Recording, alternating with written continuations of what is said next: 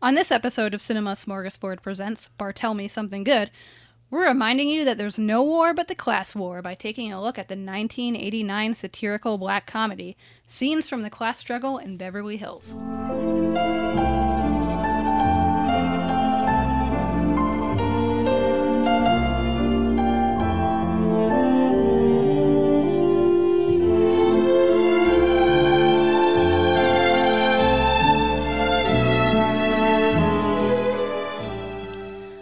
Welcome back to another edition of Bartel Me Something Good, a podcast about the life and work of actor and filmmaker Paul Bartel. I'm your host, Adriana Gober, and I'm joined once again, as always, by Liam O'Donnell and Doug Tilley. How are you guys, Liam? Let's Oh, start with you. Oh man. I mean, everything is great except for that I'm on quarantine for my second round of COVID in a week. I had the Pax the Paxlovid rebound. So I'm back in quarantine again. Other than that, life is You great. and COVID, best friends for life. I mean, yo, I'm someone who's been trying to avoid it. So just even getting it again was not was a bummer.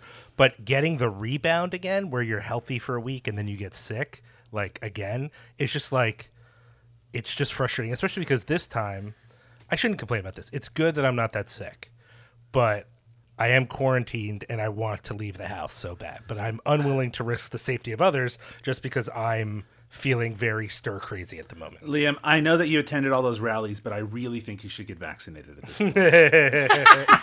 I mean, at this point, I'm so glad that I got vaccinated because my assumption is that if I felt not so great, you know, with it, oh, god damn, what would I be like if I hadn't gotten it? I'd probably be really fucked Yeah. up.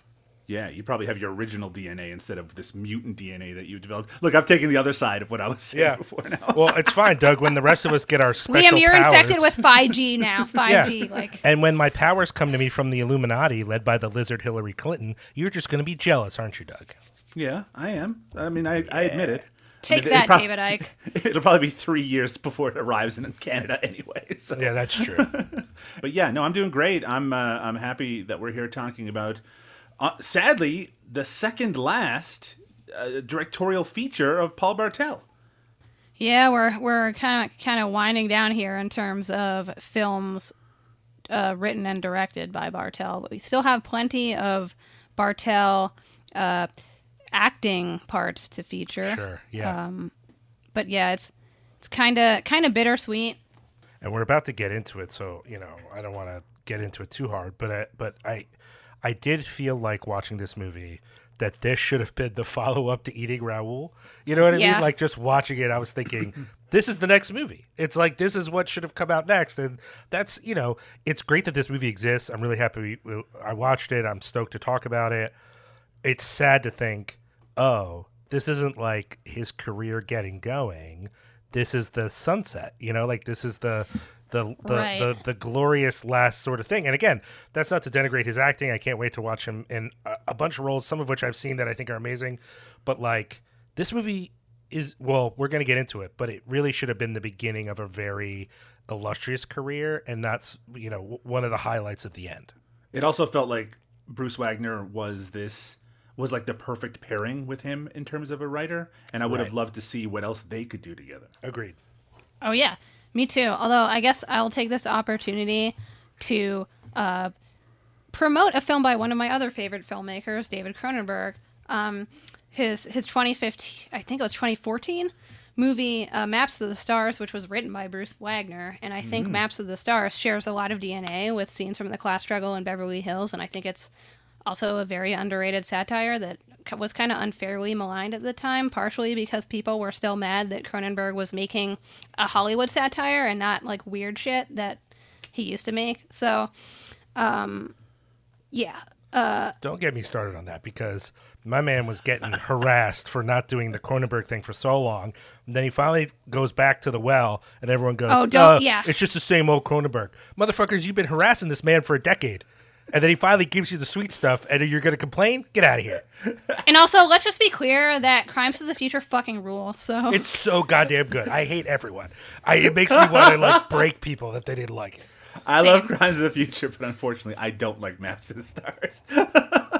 I mean, okay, fine, but I'll be honest, I haven't seen it, but it is, in fact, one of only three Cronenberg movies I haven't seen, which is really weird because I didn't do that on purpose. It just happened that I'm like, oh yeah, I've seen almost all of his movies. Le- That's crazy. Liam, you don't got to twist my arm, buddy. David Cronenberg podcast coming up. Sounds good to me. Let's do it. I'll be mad. I'll be mad if I'm not involved in that also. But I will. I will listen with avid interest, regardless. Well, I think we've yapped enough for our intro. Uh, let's get into it. Uh, scenes from the class struggle in Beverly Hills.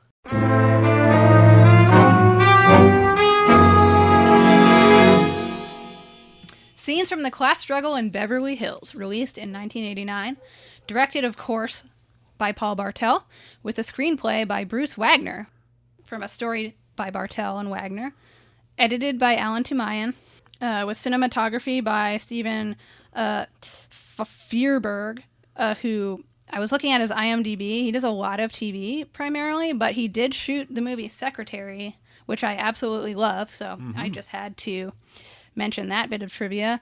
Uh, uh, the film is scored by Stanley Myers, who has also uh, done a lot of, of, of film scoring work.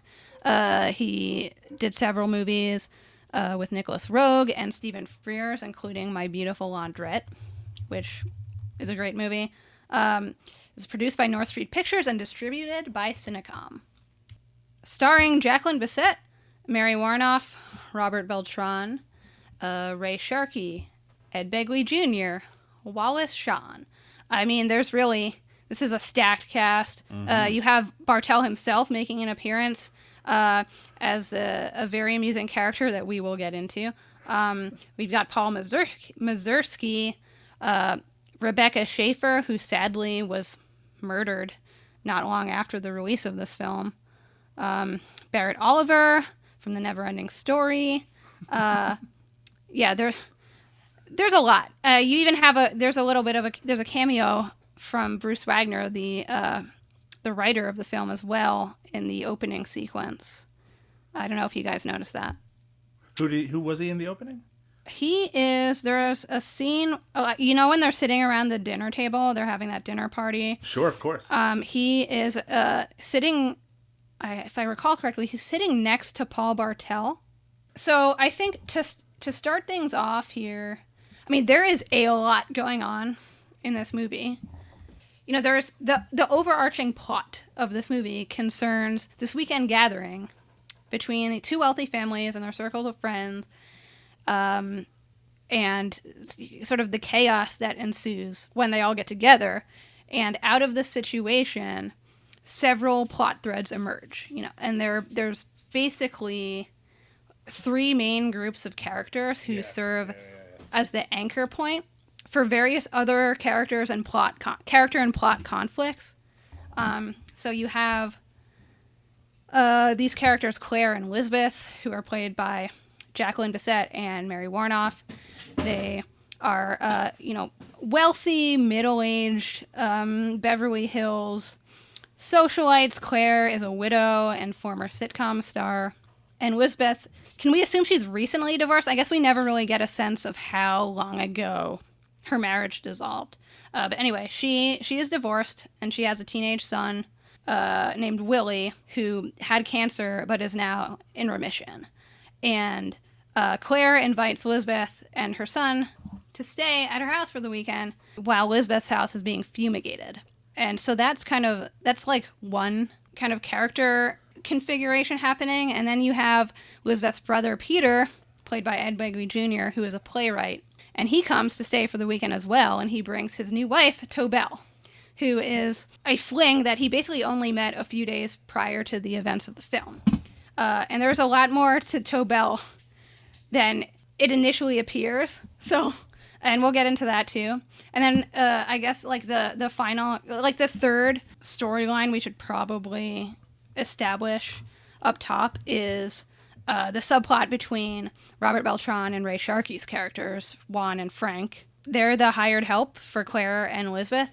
And, you know, Frank is this sort of like uninhibited bisexual man who is very open about uh, his various affairs with Beverly Hill elites of all genders. He's an artist. He rides a motorcycle.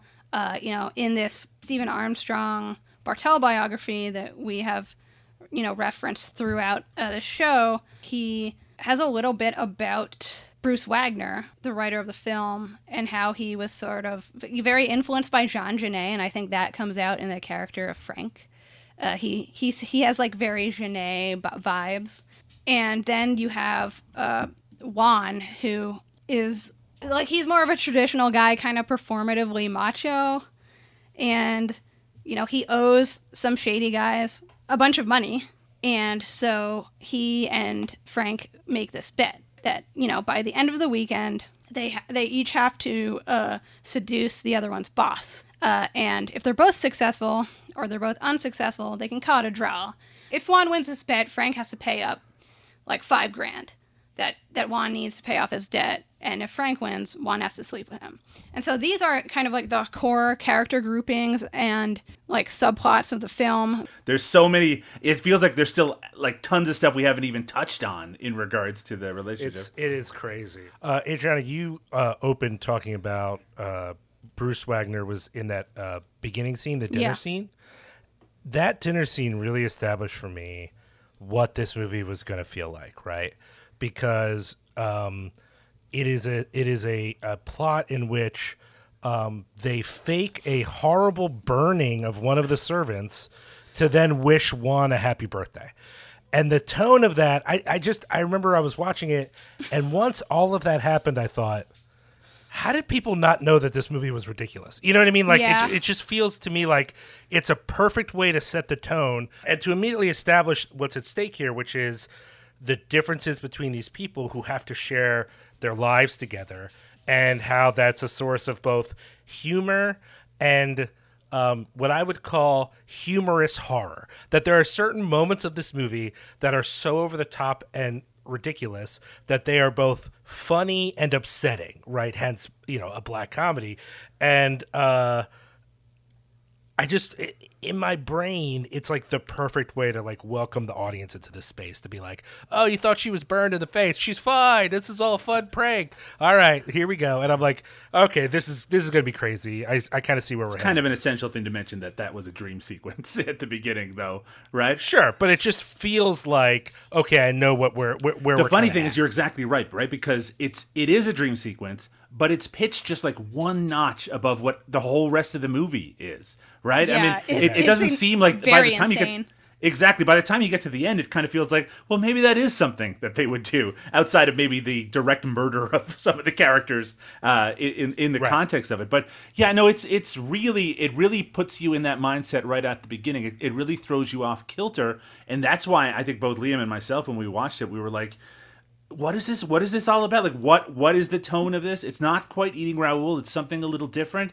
but once you lock into it man i thought it was so much fun Yeah, well, I mean, that makes sense because I it's very jarring at first because the tone is so incredibly heightened right out of the gate. It can be kind of disorienting at first. Like, I mean, it was for me the first time I watched the movie. Um, but I think it's actually really smart because then when you realize it was all just a dream that that Robert Beltran's character's having, then it kind of like it primes you for the the the tone that the movie eventually settles into, which is not quite that crazy over the top, but it, it is very heightened. So doesn't it feel like that the dream at the beginning is something that could have come directly out of eating raoul right because i mean they that movie treats murder Oh, so yeah, totally. of, kind of uh, of, of uh, in a relaxed manner. Uh, so it's funny that it feels like it's almost like a bridge between the tone of eating raoul and this movie. And we it's hard not to watch this movie and not think of eating raoul. It feels like the natural continuation of what he was trying to do there to some extent. Yeah, it really does, and it it just serves to f- like further highlight like how out of step the previous uh couple of movies feel like with like what Paul Bartel re- is really good at and what he does best. And again, like to your point at the top of the episode, like it, it also just is bittersweet too because again he didn't get to make too many movies after this and it really feels like he's finally hitting his stride and building upon you know the stu- stuff like private parts and eating raoul you know the the really uh, kind of um, mm, like smart and scathing social satire Uh, and yeah, I mean, like this is this is Bartel in God mode again, Right. and, and it, it feels good to be back here after after a few episodes of like quite frankly, uh, pretty like drudgery. I think I uh, the other thing about that opening sequence that I think matters, and I don't want to say this in a way that insults people who don't like this movie. However, part of the tone is your realization that a lot of these characters are mocking a certain like way of being that people aspire to, right? And that first sequence, we really see them as like kind of ridiculous monsters and then throughout the movie, you know, they have moments of of of you know uh, uh, humanity to them, but mostly we're making fun of these these folks, right? That that mostly they're ridiculous in a lot of different ways, and I'm sure there are people who have other reasons, but when I was reading through, I'm like, "What- is the vibe on this movie on Letterboxd? I'm not convinced everyone is actually just ready for a movie that makes fun of these people, or maybe they just don't get the jokes about who they are. It might be a time thing, but there's a bit of a tone here that's like, you're on board, audience, right? That all of this is ridiculous. Like i the subtle jokes from the Paul Bartel character, the Doctor Mo Vandekamp, Vandekamp. I mean, even just the idea that um, the thinologist. runs i was going to say he runs a clinic right to make people thin which by the way sometimes people die at. That's just a fact you know? And you're just supposed to understand that that's fucking funny. And then when he transitions to he's going to africa to fight hunger. The thinologist is going to africa to fight hunger. That's also darkly funny. And i just don't know that everyone who has had a chance to see this movie hears those sorts of details and thinks holy shit they might just it just washes over them maybe or, or that's the vibe Yeah. i get you know and again i'm not trying to say that oh because they're you know not smart or anything like that but sometimes you have to be primed to see something portrayed and go uh, yeah like it, it clicks for you that you also think this is fucking ridiculous uh, and understand the context in which it's in. Yeah. So uh, two things. One, since you brought up the fact that Bartel has a lot of really good lines in this movie, I just have to quote my favorite, which is Look, I don't care who you talk to. When you get a bunch of rich, fat people who are determined to get thin at any price, some of them are going to die. It's just a rule of thumb. Paul Bartel delivers that line to perfection. Uh, but yeah, it's I.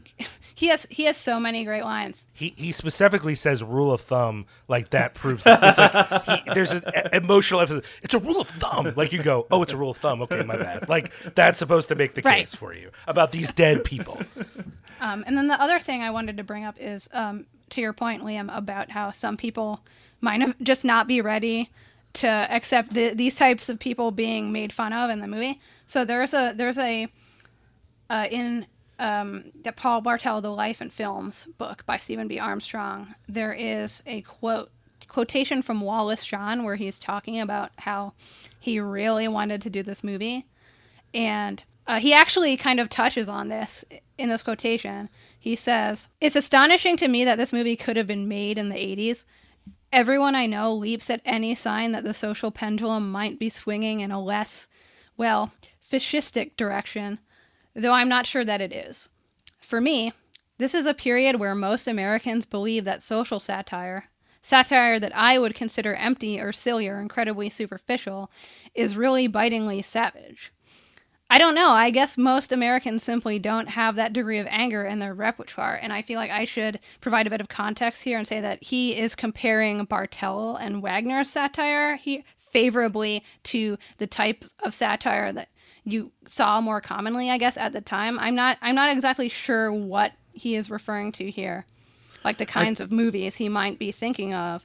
I mean, I But- do think. Uh, uh, so, sorry to interrupt, but I mean, I think that a lot of people going into this movie and having kind of a base idea of what it's about are going to think that the satire is going to be very straight ahead, which is rich people. You're going to mock them, right? And you can make them look silly or whatever. And that the the, uh, the for lack of a better term, servants, their their hired help, are going to be portrayed as heroic exclusively, right? But this movie plays with those lines and interweaves, and like Liam says, shows the humanity in all of them while making them look like the most out of touch, bizarre people on the planet. But it still comes down to that that that idea of th those power and class distinctions that that Wallace Shawn was talking about in a much more a nuanced way than I think that maybe audiences would have been used to in the late 80s. Yeah, and also that blurring of class lines is also a little bit like threatening in a way because Mm-hmm. it's, you know, it's breaking down those divides. It's it's It's sort of an emotional distinction too, right? I mean, that's the thing that really is kind of memorable. I mean, there's lots that's memorable about this movie, but it really seems to put a lot of stock in these people having emotions that they've covered up or are hiding behind a veneer of whether it be masculinity or appropriateness, right? They're all very sexually deprived or sexually in overdrive all at the same time. But when it comes to them actually, you know, developing feelings for one another, it's tre- treated somewhat sweetly. The way that Robert Beltran's character the way that he actually seems to fall for Mary Woronov and and does so to the point where he doesn't want to even win this contest that he has with Ray Sharkey, or isn't doesn't want to admit that he's won the contest.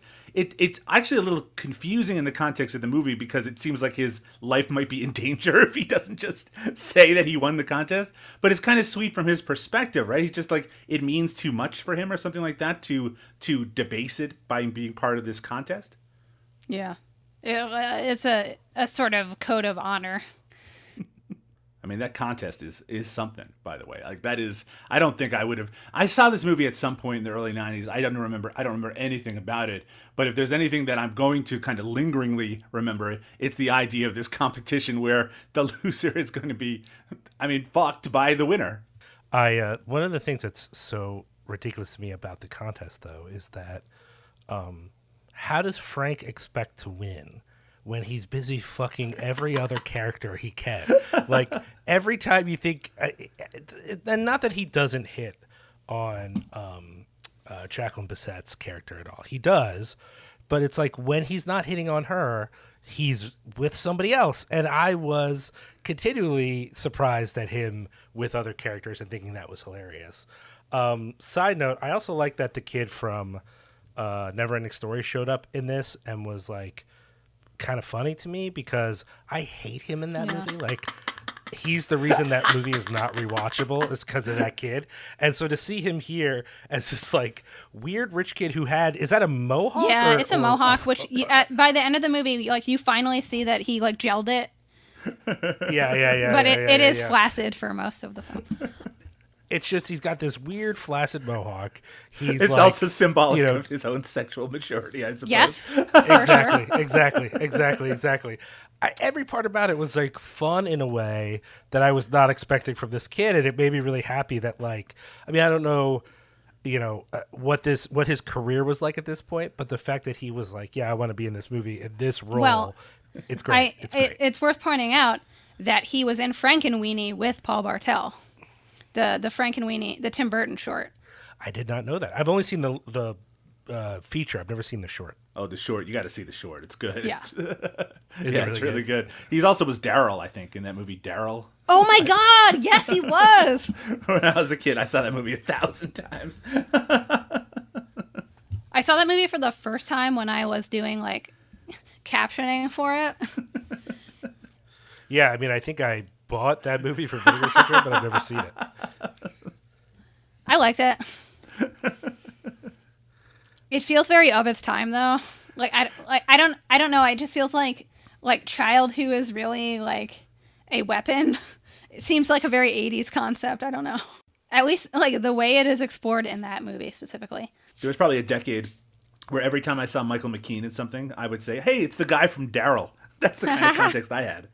For me, it was the guy from Best in Show. like before we move on, I just want to I, I want to add that it's probably not surprising that the the Juan and Frank stuff is like my favorite stuff in the movie. Sure. Yeah, yeah. and yeah, I yeah, really have it's strangely wholesome. I I just really I like their friendship and I like the fact that they are still friends at the end of the movie and that Frank shows up for him to give him that money even though he didn't need to. Well, when it's first proposed, right, we we are getting this vibe from Juan. That's that's a little it's sort of tapping into like the 80s kind of gay panic thing like he's like oh no oh my gosh but then when he finally has to give in right his attitude is like ah whatever life is weird things happen and that's so foreign to what the attitude in the 80s was which was that there is a chasm between straightness Yeah. and uh, homosexuality bullshit. that shall never be crossed. And I'm like, yo, I've read James Baldwin books. I, come on, that's not real. You know what I mean? Like this idea that like if you are this one thing, it would never occur to you to allow something like that to happen. Never. And instead, he's like, all right, well, you know, life's weird. Let's see what's up. I just thought that was so much more healthy and Yes. interesting, but also not a surprise because it's fucking Paul Paul Martel. So it's what I would expect. I didn't expect him to use that moment to play up some sort of like, oh my god, what's going to happen? You should be so afraid. Instead, it's literally like, hey, these two guys are pretty good friends now. You know, it's Yeah, cool. I mean, it also s- sets up an interesting contrast between all of the eccentric, wealthy people who are Mm-hmm. like extremely neurotic about sex in so many ways. Yes. Whereas, uh, you know, Frank and Juan, ha- th- like, they just have this very kind of like matter of fact approach to things, and uh, like, like you said, just like a much much healthier outlook. I don't think a non-queer director at this time period could have shot that scene of them leading into the sexual act, right? Where it, there's a real it's like funny, but it's kind of tender at the same time. Yeah, there's a warmth and affection. Like There's he says, I'm not going to have fun if you're not going to have fun. Right, and and when he says that, he means it. He legitimately means it. And the fact that that because they're friends, but obviously that Frank has a sexual attraction to Juan, that there's there's an attempt there to make him comfortable. We don't see much of the actual act or really anything of it, but the fact that the response to it afterwards isn't oh god i feel so terrible. Oh god i gotta take it you know i don't i'm unclean. I'm so disgusted with myself. It's my god we shared something and it seems like it brought them closer together. Yeah. i mean almost a revolutionary thing to have in a movie in 1989 Yeah, it's just an experience that they shared together, and you know, no big deal. It also it also doesn't make him any you know I mean I don't know uh, Ray Sharkey his character like you said he's bisexual but I mean I don't even know if if he would have described himself in that character as that Right. way he just you know he for him it's just all the same because he talks about his like first sexual experience and how there was a man involved with that but with Robert Beltran it doesn't it, he, I don't think he feels changed afterwards outside of maybe No. growing closer to a friend of his And yeah, I think I think you're right. Like that to show that was in a way like very re- revolutionary, be for exactly the reasons that Liam went into. You know, just the the attitudes of the time. I think, by the way, that this might be. I mean, I, actually, I'm not even going to say might be. This is so much more lush and more uh, confidently directed than anything we've seen Yeah. from Paul Bartel up to this point. I mean, I think we've seen a, a, an expansion of his tools as a filmmaker over these last few movies, but this is really feels like a guy who's like, I know what I'm doing. I can do. There, there's some really kind of fun moments with all these close-ups in the characters' faces. Um, but he. A lot of know, he- interesting camera stuff in this movie. Absolutely, and I mean it's just and and God, I mean, uh, w- I mean we praise Alan Toomayan anyway, but in a movie with this many characters who are all have these wild relationships that we're trying to keep track of, and man, the the editing has to be on point. And thankfully, you know, by the time you get to the end, you're like, I understand how all of these people relate to one another and why they're all angry at each other. This script has some over the top humor. There's no way to avoid, you know, the the porn thing or as you said the mohawk representing his ability to deliver all that kind of stuff. There's these very things. But there's also the kind of little quips and comments that without both good directing and good editing, you would fucking Yep. miss, right? Because as as we started and you were saying, Adriana, the script has layers. The script has, you know, the equivalent of a pie to the face, and then the equivalent of a subtle pun about recent events that you have to have the context for to get. And it's like if if if you don't nail that right both performance wise as well as coverage and focus and even there's some really quality reaction shots to things that like are hard to pull off well all that stuff it is it's more subtle obviously than maybe what people think of as like really uh, impressive directing but to me it was just really strong how well all these different kinds of humor as well as as as Doug has already suggested the emotional content which is not taken away because it still is a melodrama right? It's not going to stop being a melodrama just because it's funny. So we have to have also the emotions there too. It just nails all that and I was blown away by how effective it is Can we talk about Wallace Shawn? yes he's unbelievable in this yeah, movie he. Other than the Frank and Juan stuff, I think everything to do with Wallace Shawn's character is my favorite thing about this movie. Him quoting from Ed Begley's uh, play about his castration and stuff like that. Every line in that had me Yep. rolling. It was so funny.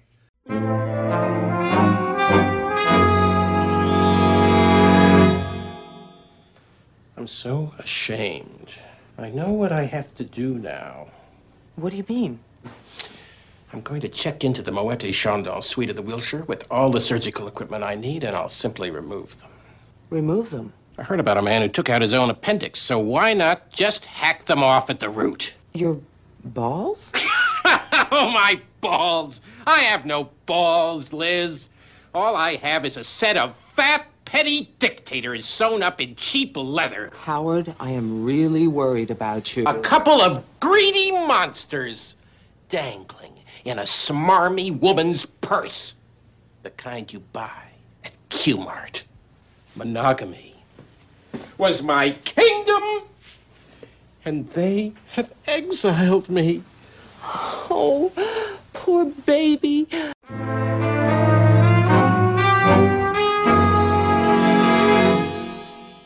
The the the response when he's like, "I never touched her." I mean, we had sex, but you know, other, it's so good. oh man, even him the the the histrionics of him being like, "I don't deserve to be in this house," Oh, yeah, and him going off. I'm just like, "Fuck, this is That so entire good." scene, I- the breakfast scene, where they where they Yes. where all of the dirty laundry starts being aired, is so good. The mm-hmm. reporter there. Mm-hmm. Uh, I mean, in that way, I also want to mention Ed Begley junior Mm-hmm. because I think that his ability, I really believe that he is both deeply pained by his new wife's infidelity and trying to leave her for uh, uh, Jacqueline Bisset at the same time. And he feels both those things as well as he's convinced his play is like true art. Also, he would like to wa- write for TV if he could. So both of those things are true, and and he really just brings a certain kind of ridiculousness that I just I fucking love him for. He just he makes The, me very the happy part where in this movie. Tobel kicks him over the couch, and then he comes back Yes. over and he grabs the with the, the picture off the frame and smashes it over her head. Like that's not cool, obviously, but it's so slapstick, right? I mean, it's just like, and then he just breaks out crying and apologizing to her. I mean, it's like this is a movie that feel like. Uh, Uh, up to 10 isn't enough, right? It's pushing higher at all times. It's getting more histrionic. So the fact that it can nail any of those emotional beats is super impressive, right? I mean, it really it ends, I think, on a really high note as well. I mean, I really this is a movie I think that I loved more as it was going on, and I think I loved it the most in like the final act. Yeah, I agree with that. Like the the movie just gets better and better as it goes. I will say, since uh, because I think we're being a uh, we're uh, not we me specifically have been nothing but positive about it.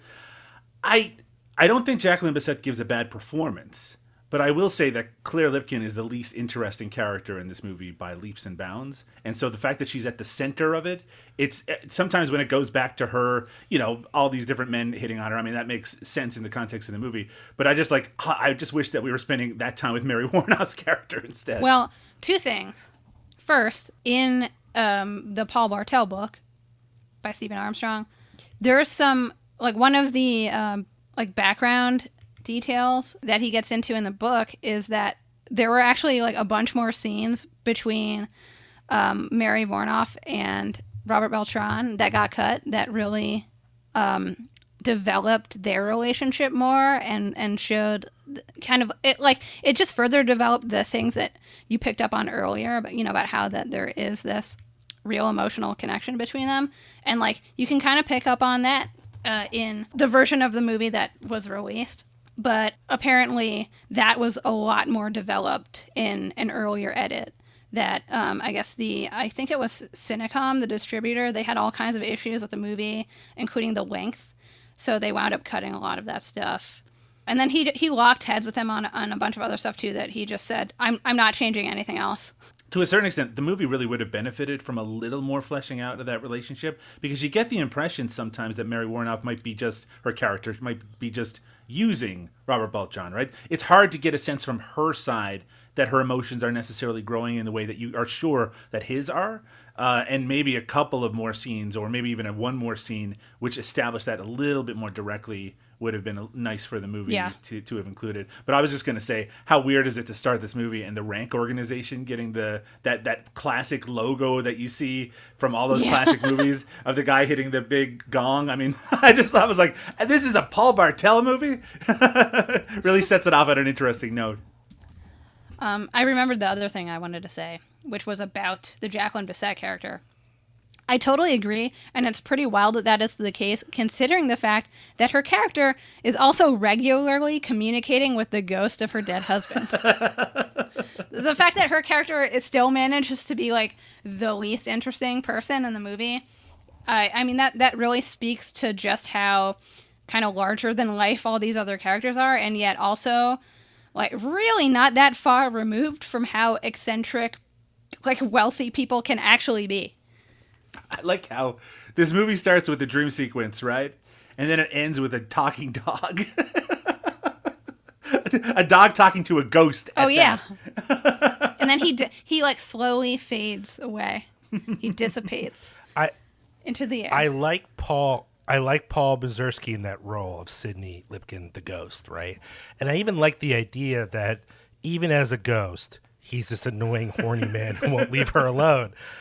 And yet, I think maybe because I also did not find Claire e- extremely engaging as a character, those were not my favorite bits in the movie until the talking dog. And I think the talking dog kind of made those bits worth it just because I was not expecting it and it made me happy. But but a lot of that time I'm like I, I mean, don't be wrong. The the idea that she's at the center and multiple people are hitting on her, including briefly Wallace Shawn, but he's like, she seems upset. I might as well go hit on her. Like, I think that that's all great, but again, I don't know if it's how she's written, if it's her performance, or if it's just that for whatever reason that part of the script just doesn't work for me. Uh, but it's as an idea, I like it.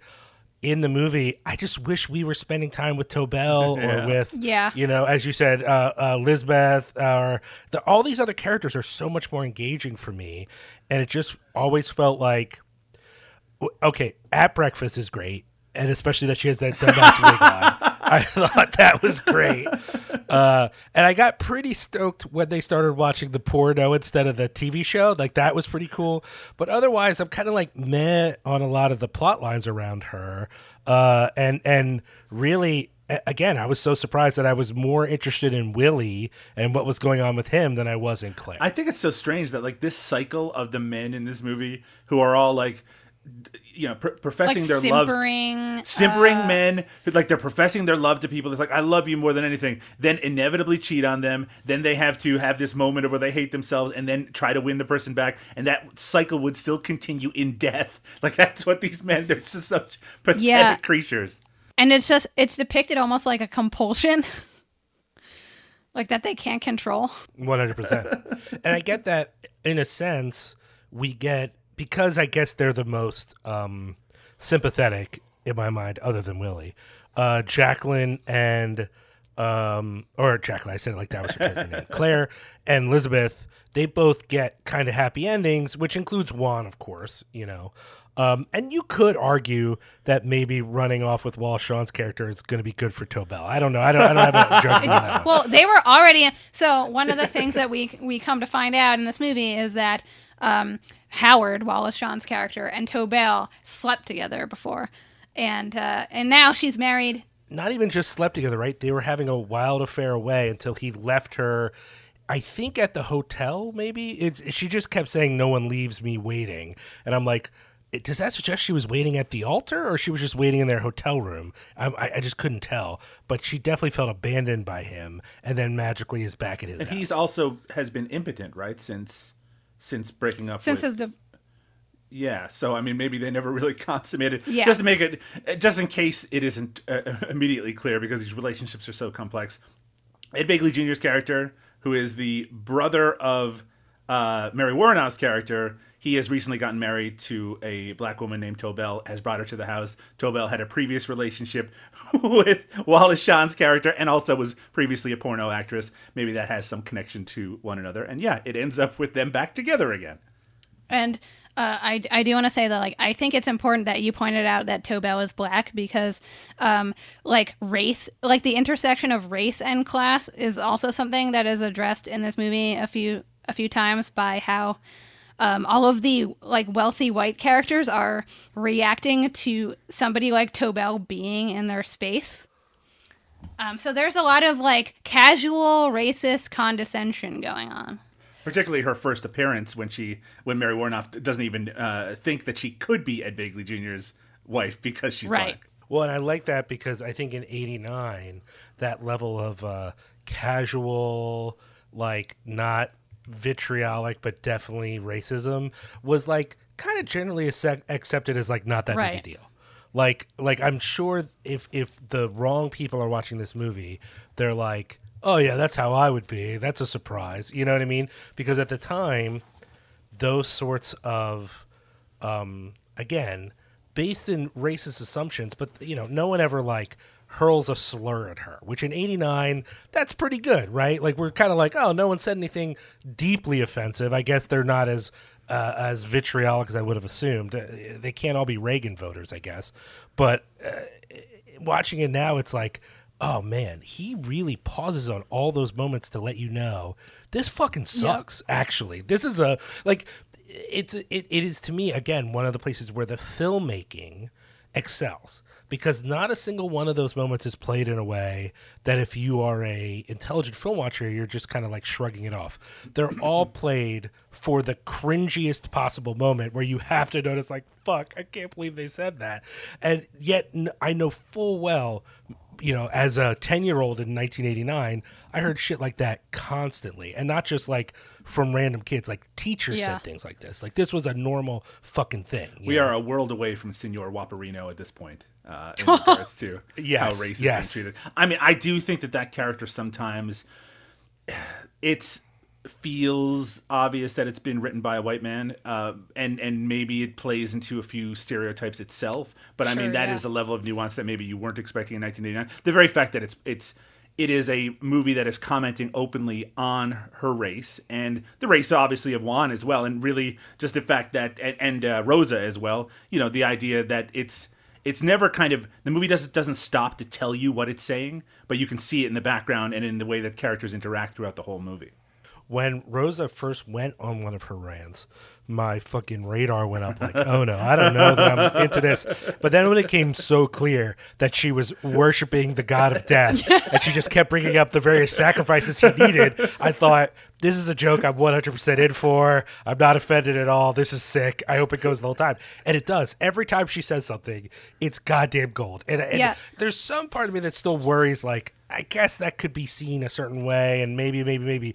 But it's so fucking good, guys, that I don't care. It's so good. It's, it's one of the best parts of the movie, and we hadn't got there yet. Is just the fucking shit that Rosa says. It's it's that amazing. even she gets to have sex with someone is pretty amazing Yes, also oh good. yeah, also good. because they're towards the end of the movie. Um, isn't she? Isn't she in bed with the son? Isn't isn't it? yeah Willie? Willie Yeah. she Yeah, really yeah, yeah, has yeah. sex with Rosa That's why Willie's uh, mohawk Right. goes up, right? Because he finally performs with somebody. well yeah he couldn't perform as well with Tobel apparently right, right.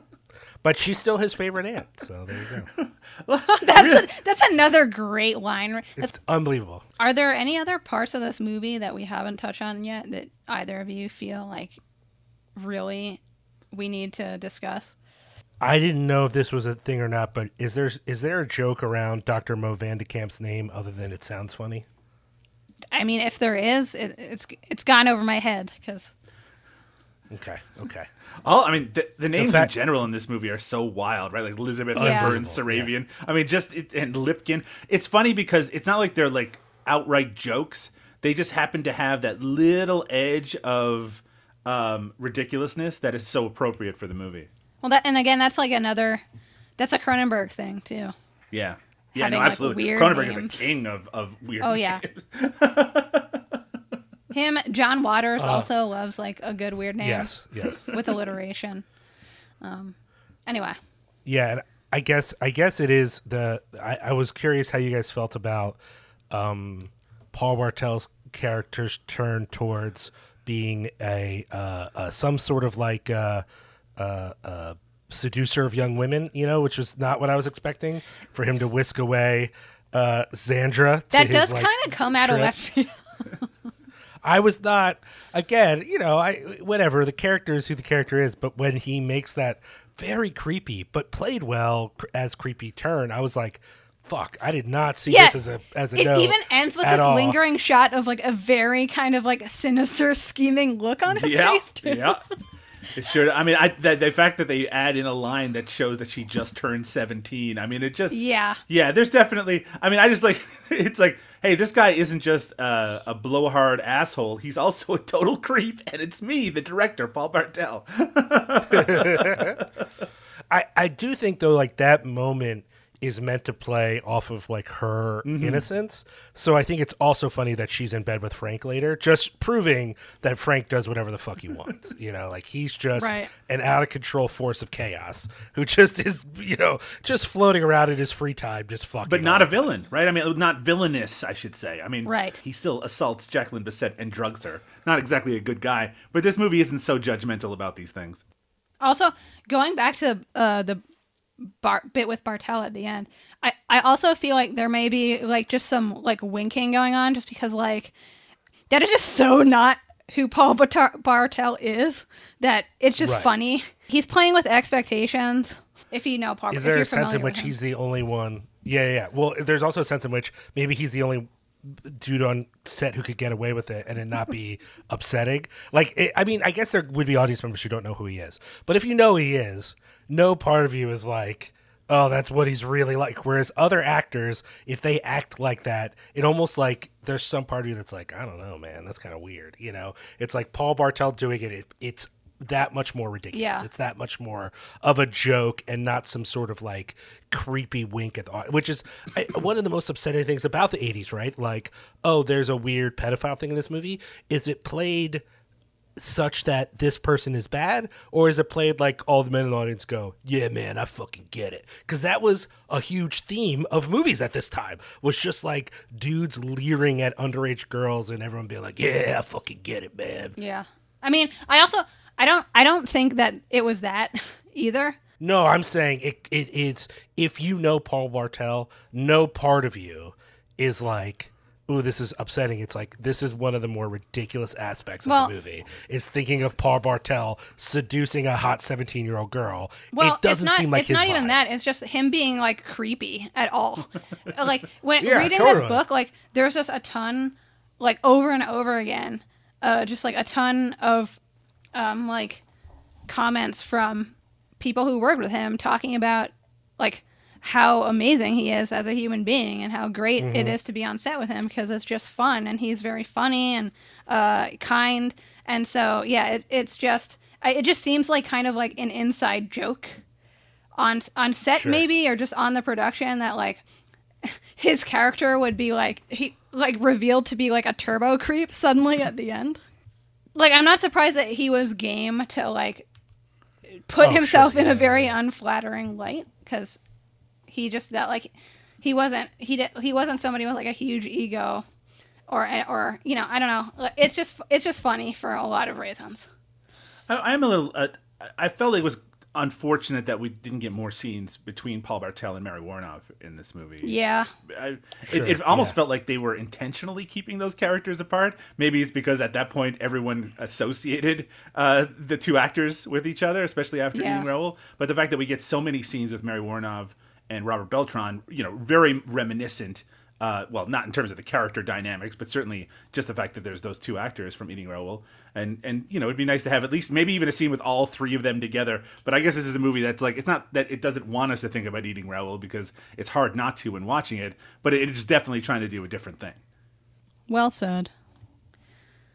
Yeah, I- mean, I guess that just about wraps things up. Uh, if you don't, if I neither of you have anything else you want to touch on with this movie, The only other thing I had to say is that it's like this movie. I think is in the way that Eating Raoul has sort of been revisited and celebrated, and now it's in the Criterion mm. Collection. And I'm, I'm not sure that this movie is going to get venerated in the same way, but it definitely, you know, you can get this movie on 4K. It just makes it all the more bizarre to me that the movie that we're going to be talking about on our next episode Yeah. is not available. And I just, honestly, I know that it gets screened every once in a while. I don't understand why. W- wh- what's going on that we can't see this movie? Yeah, I I have no clue. I mean, I would assume it's some kind of rights thing. I'll have to look into that.